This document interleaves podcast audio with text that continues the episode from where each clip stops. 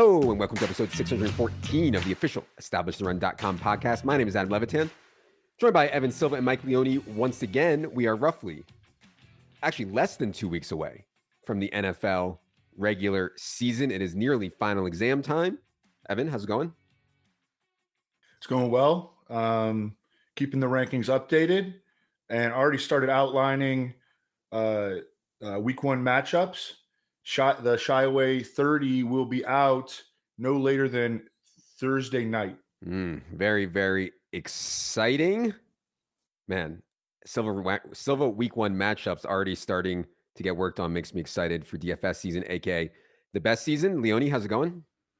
Good. I'm I'm excited now too. Again, I mean, we got peak peak draft season for managed leagues, DFS around the corner. Good time to be alive. On today's show, we are doing part three of our four part positional series. On each of these shows, we will be covering strategy for the position, who we're targeting, sleepers, bus, etc. Two things before we get into it here. I am begging you, I am begging you to not show up to your draft with some free rankings list. We have a team of roughly 10 people constantly working on our top 300 rankings. We're debating, discussing everything. I mean, this morning we were debating, discussing if Allen Lazard should get a one and a half percent or a two percent target share bump on this Corey Davis retirement news. That is the kind of precision you need to win at your draft. And if you sign up for DraftKit Pro or bundle right now, you will get ten dollars to use on any DraftKings best ball contest. No strings, no questions asked. Don't have to deposit, nothing like that. Second, wanted to give a shout out to our friend JJ Zachariason's pod, the late round fantasy football pod. I honestly don't recommend or listen to many other fantasy football podcasts, but if you like ours, I suspect you'll like his as well.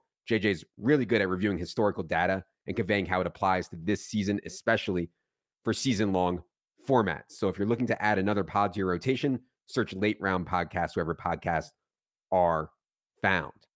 All right.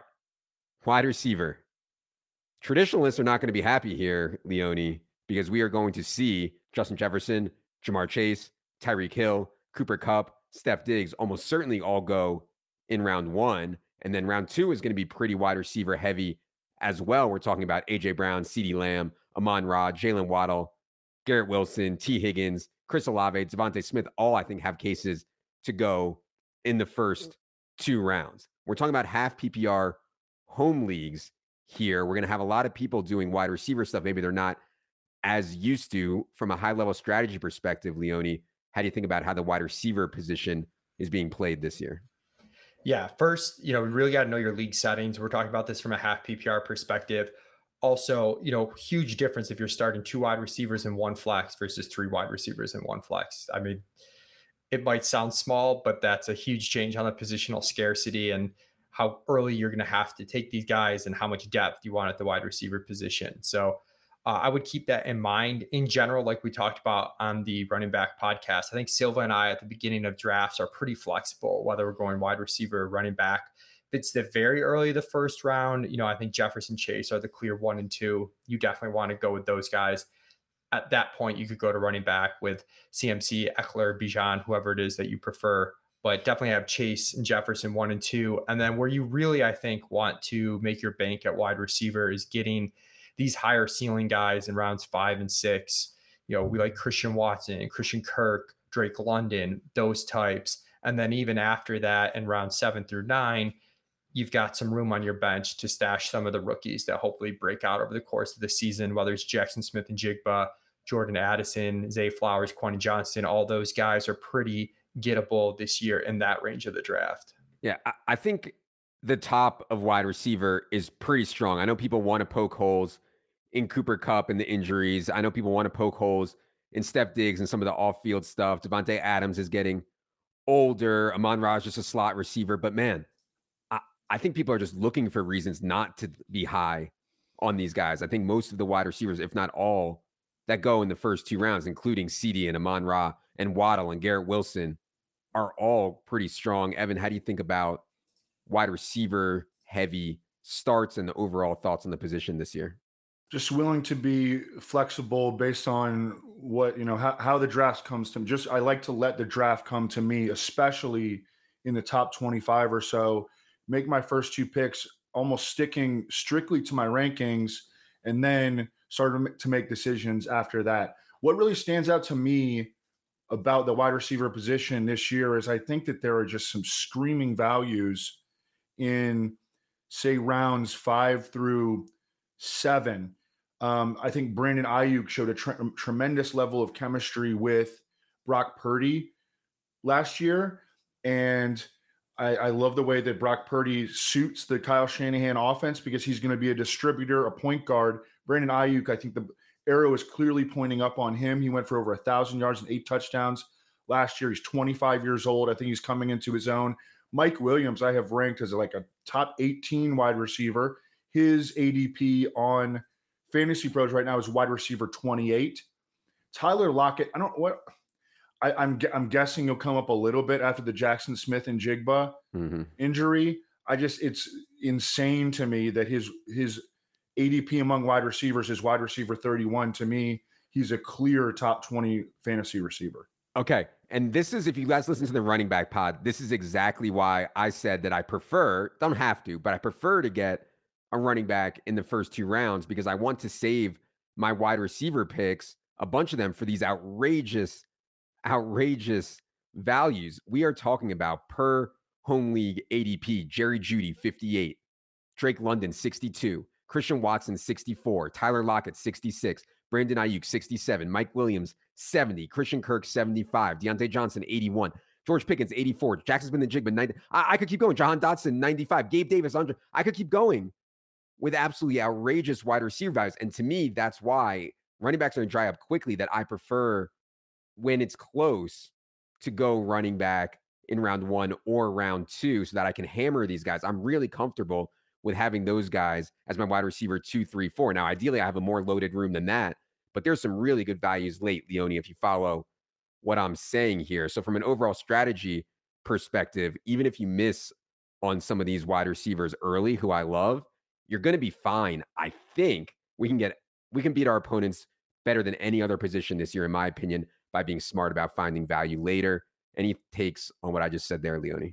Yeah, I think to add maybe some more detail to that is it's not that difficult to get a tier one wide receiver in rounds one and two, maybe get one tier two wide receiver in rounds three and four, and then maybe wait a little bit and avoid like that Amari Cooper range, maybe and, and wait and then just stockpile when you hit rounds five through so. That's mm-hmm. going to let you get two high ceiling running backs, maybe deviate at either quarterback or tight end, one of those positions, and you're still going to have you know the two wide receivers you took early, and then three, four guys even going down to your bench in that range. Um, and it's a situation too where we're just collectively higher on wide receivers than I think most home league ADP is going to be. So to your point, Adam, like get the RBs when they're like break even values and we feel comfortable at their ceiling. And then just like anyone, and we have just some huge discrepancies in ADP. A Silva hit on Mike Williams, you can get around five and six. I like Christian Kirk, who you can get around six or seven. Um, there's just so you know Drake Drake London you can get around five. You know the list just goes on and on. You have backups where at running back, you know if you whiff and you end up going like, oh, here's James Conner, volume dependent yeah. back. Like those are the types we're trying to avoid. So we just have more wide receivers. So I think it's a good way to balance. You know, get your elites early, wait a little while, and then stockpile your upside depth in the middle rounds. Yeah. Uh, from a tier perspective, I do want to point out I think there's a pretty big tier after Olave and DeVonta Smith and Tee Higgins, right? So like after those guys go, Olave, DeVonta Smith, Tee Higgins, and then you get into that like Deebo Samuel, Keenan Allen, Calvin Ridley, Amari Cooper, uh, DeAndre Hopkins types. I think there's a pretty big tier break there. I'd rather be at the back of that tier than the front. There are some guys I know that you like though, Evan. DK Metcalf is in that next tier I was talking about. Amari Cooper, who I don't like, is in that next is in that next uh tier. I, I mean, I'm fine with Amari Cooper, especially if he goes in round four or five, but not round three. Any other thoughts on the middle here, Evan, as we move through wide receiver? Um, I recently moved Chris Olave way up um, based on, you know, just talking to the Saints top beat writer, Nick Underhill. I mean, he's just beating the absolute drum on Chris Olave being a, the star of Saints training camp. And there have been mixed mixed reports across the board about Michael Thomas. Alvin Kamara is going to be out for the mer- first month of the season and maybe in decline. I mean, the seas are kind of parting for Chris Olave to have a monster season. I think DK Metcalf will as well. Um, you know, this is a guy who he's a, a, a perennial double digit touchdown scorer. He only had six last year. And I think that the Seahawks are going to have more faith in their ability to stretch the field and maximize DK Metcalf's somewhat one dimensional skill set by throwing the, fall, the ball vertically more uh, in the second season of Geno Smith as, as their as their starting quarterback and with the two rookie tackles prog- progressing into their sophomore season. So th- those are two guys that kind of stand out in that 12 to like 18 wide receiver range. Okay. Um, I want to talk about rookies for a second here, Leone, because I think a big disparity between a lot of stuff we've been talking about and what will happen in home leagues. People in home leagues don't like to draft rookie wide receivers. I think they're good with it at the running back position. At wide receiver, nobody wants to take Jordan Addison. Nobody wants to take Quentin Johnston. Nobody wants to take Zay Flowers. And I think one thing you'll see that's consistent is overrating early season production. Um, I think Quentin Johnston, JSN, Jordan Addison by the end of the year are going to be pretty strong. How do you think about handling rookie wide receivers here in home league settings, Leone? Yeah, I mean, to some extent, I think it's it's the skeleton key to building just an absolutely dominant roster. You know, historically, we've seen players that outperform their ADP by a huge amount. They're younger players with uncertainty. It doesn't mean the hit rate on Jordan Addison's going to be better than, let's say, the hit rate on Mike Evans. But like when he does hit, it's going to be in a more meaningful way um, relative to cost, especially. So I think where they're going now, there's just such an opportunity where you don't have to draft them as your starters one so that risk like doesn't really matter you know you're waiting for them to break out after injuries occur to you know other guys there's bye weeks or it just becomes clear they're must start so it buys you time and that lets you go to other positions in the first eight rounds or so and then still take two to four of these guys for your bench depending on how big your bench is. I'm in on all of them. And and the other thing too is guys like addison and zay flowers should be pretty impactful right away you know? Mm-hmm. like it's th- those guys are going to play and they're going to be on offenses that are going to be able to support them in my opinion. So there are other rookie receivers late, like Rashee Rice and whatnot, but those guys are a lot more risky in terms of just giving you zeros and not breaking out. So I'm not as interested in those guys.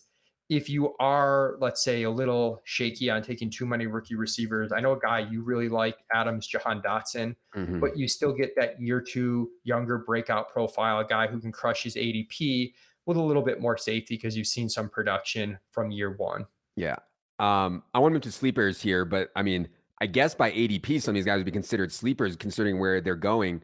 Jahan Dotson, Gabe Davis, uh, Quentin Johnston, uh, Brandin Cooks, Zay Flowers, Courtland Sutton all have ADPs of 100 plus. I mean, we're packing in some really good floor ceiling combos to all those guys, in my opinion, and they go in the 100 plus range. Evan, any later round wide receivers that you want to mention to the people. It certainly doesn't have to be that thin. I think like the hardcore community is used to like mm-hmm. Jayden Reed and Nico Collins and uh uh you know thin stuff like Jakobi Meyers. I don't think you have to do that in a home guy. I think we can just outvalue our opponents. But Evan, any sleeperish type wide receivers you want to mention? Well, I'm gonna kind of ignore your recommendation there, and I'm just gonna skip right to the super late round guys. Mm-hmm. Um, sorry. Well, but, there's uh, plenty of deep league people listening. Go ahead. Yeah, yeah, yeah. Um, I, I wouldn't even say these guys are. I, I think these guys should be drafted. I mean, I think they're top 150 players. Jonathan Mingo is already locked into the first team with the Panthers, and I think the Panthers want him to grow with Bryce Young, and the same goes for Tank Dell. Now, Tank Dell is 165 pounds, which is always going to give me pause. But man, he has really shined during really every stage of training camp during the preseason. I think the Texans already believe that he's their their number one receiver, and, and CJ Stroud loves him. So I think that they think that those are two players that can grow together.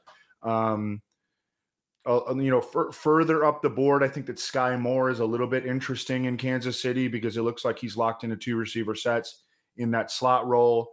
Um, Elijah Moore is a player that I haven't been super high on, but you know, uh, compared to the field because there have been times where he like will go in the top 70 or, you know, maybe even top 60. And like, I'm definitely not want to take him there, but I, I, I know he's an explosive player. And I mean, I think that there have been indications that they want to give him a big role right off the bat.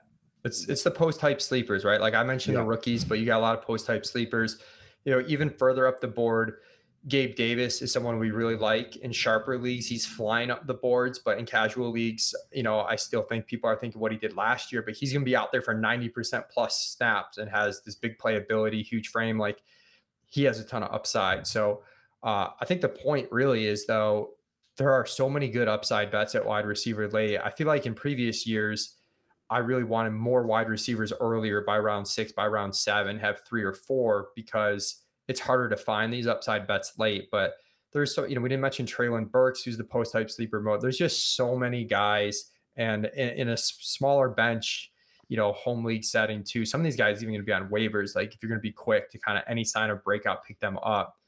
There's just, again, I think you can just stockpile a handful of these guys and kind of do like anchor, you know, wide receiver, but with, with two guys to start. yeah From a bus perspective, for me, it's guys who I think the Jalen Hurts, AJ Brown thing has people out over their skis on a couple of these other rushing quarterbacks and wide receiver combos. Justin Fields is not Jalen Hurts, and DJ Moore is not AJ Brown. I think DJ Moore is going too high. And I think everybody would agree Michael Pittman is nowhere near AJ Brown, and Anthony Richardson is nowhere near Jalen Hurts. Yet Michael Pittman's ADP is still in the 70s in home leagues here. Like that's pretty crazy to me, considering how far wide receiver is depressed around Michael Pittman. And so I'll let Anthony Richardson and Justin Fields prove it to me first before I'm investing a lot of capital in DJ Moore and Michael Pittman. Evan, any bus for you at the wide receiver position? Michael Pittman also stands out to me. I mean, this caught this dude caught 99 passes last year and averaged like nine yards per catch. And um, he ain't coming anywhere near 99 catches again this year. Um, I, obviously, we've gone over this a lot, but I, I like DJ Moore better than you. Mm-hmm. Um, Drake London, I mean, I really want him to happen, but it's like, how many targets is he going to get? You know, I mean, everybody thinks that Bijan Robinson is going to get 300 touches. Kyle Pitts is there. I think that I think that Tyler Allgeier is going to get a lot of carries, like eight to 11 carries a game.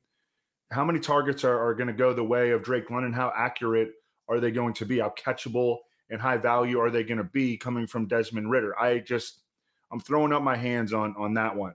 Yeah, uh, yeah, yeah. Um, my thought on Drake London is that he's just like a really good player who showed an ability to command 30 percent right. of the targets, and I think that Ritter is actually an upgrade on Mariota. So I'm still okay with Drake London, but I hear you. There's going to be some games where they literally run the ball like 35 times. It's not going to be pretty. Leone, any busts for you? I think you guys are on it with Pittman. I'm more worried about Moore than I am London, but another guy I would go to is Amari Cooper, who I feel like just where he's being drafted just feels like he's being drafted at his ceiling. You know, the three four turn. That's where you know, again, I'd rather take a shot at like an RB2 with a ton of ceiling. Whereas in the past, I might have kept get in wide receiver. Now with wide receivers being pushed up, like that's a shakier range. Like there's not much difference between Amari Cooper and Mike Williams for me. You know, maybe a bit more safety as far as the team's leading wide receiver, but in terms of pure upside, you know, Mike Williams two rounds later, that's that's way better. So that's a guy that I don't think I'll exit any of my home league drafts with. Yeah.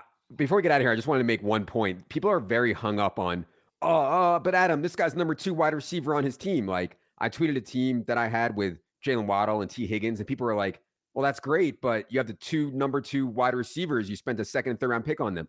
We need to think about things, I think, with a bit more nuance, the context around them. Who else is on the team? How often the team throws? What percent of the targets we think that these guys can get? And so to say guys like Mike Williams, Jaylen Waddle, Tee Higgins aren't good picks because they're quote unquote the number two, they still have really alpha stuff going on in their profile. So I just wanted to put that out there. All right. Ben Gretch and I on Establish the Edge talked about the wide receiver one, wide receiver two stuff being nonsense because there's these offenses now that you want to invest in that are just clearly superior to other offenses. And there's even some data that suggests that these wide receiver twos have it a little bit easier being protected by the wide receiver Mm-hmm. ones, and there's still enough targets to go around. So it can be a best of both worlds situations for some of these guys. For sure. All right. We've said it all at the wide receiver position. We'll be back next time to wrap up this series with the tight end position. If you guys are enjoying this series, do us a favor and hit the subscribe button on YouTube or on anywhere podcasts are found. Helps us out a lot, and it is free. For Evan, for Brucey Luke, for Leone, I am Adam. Good luck, everybody.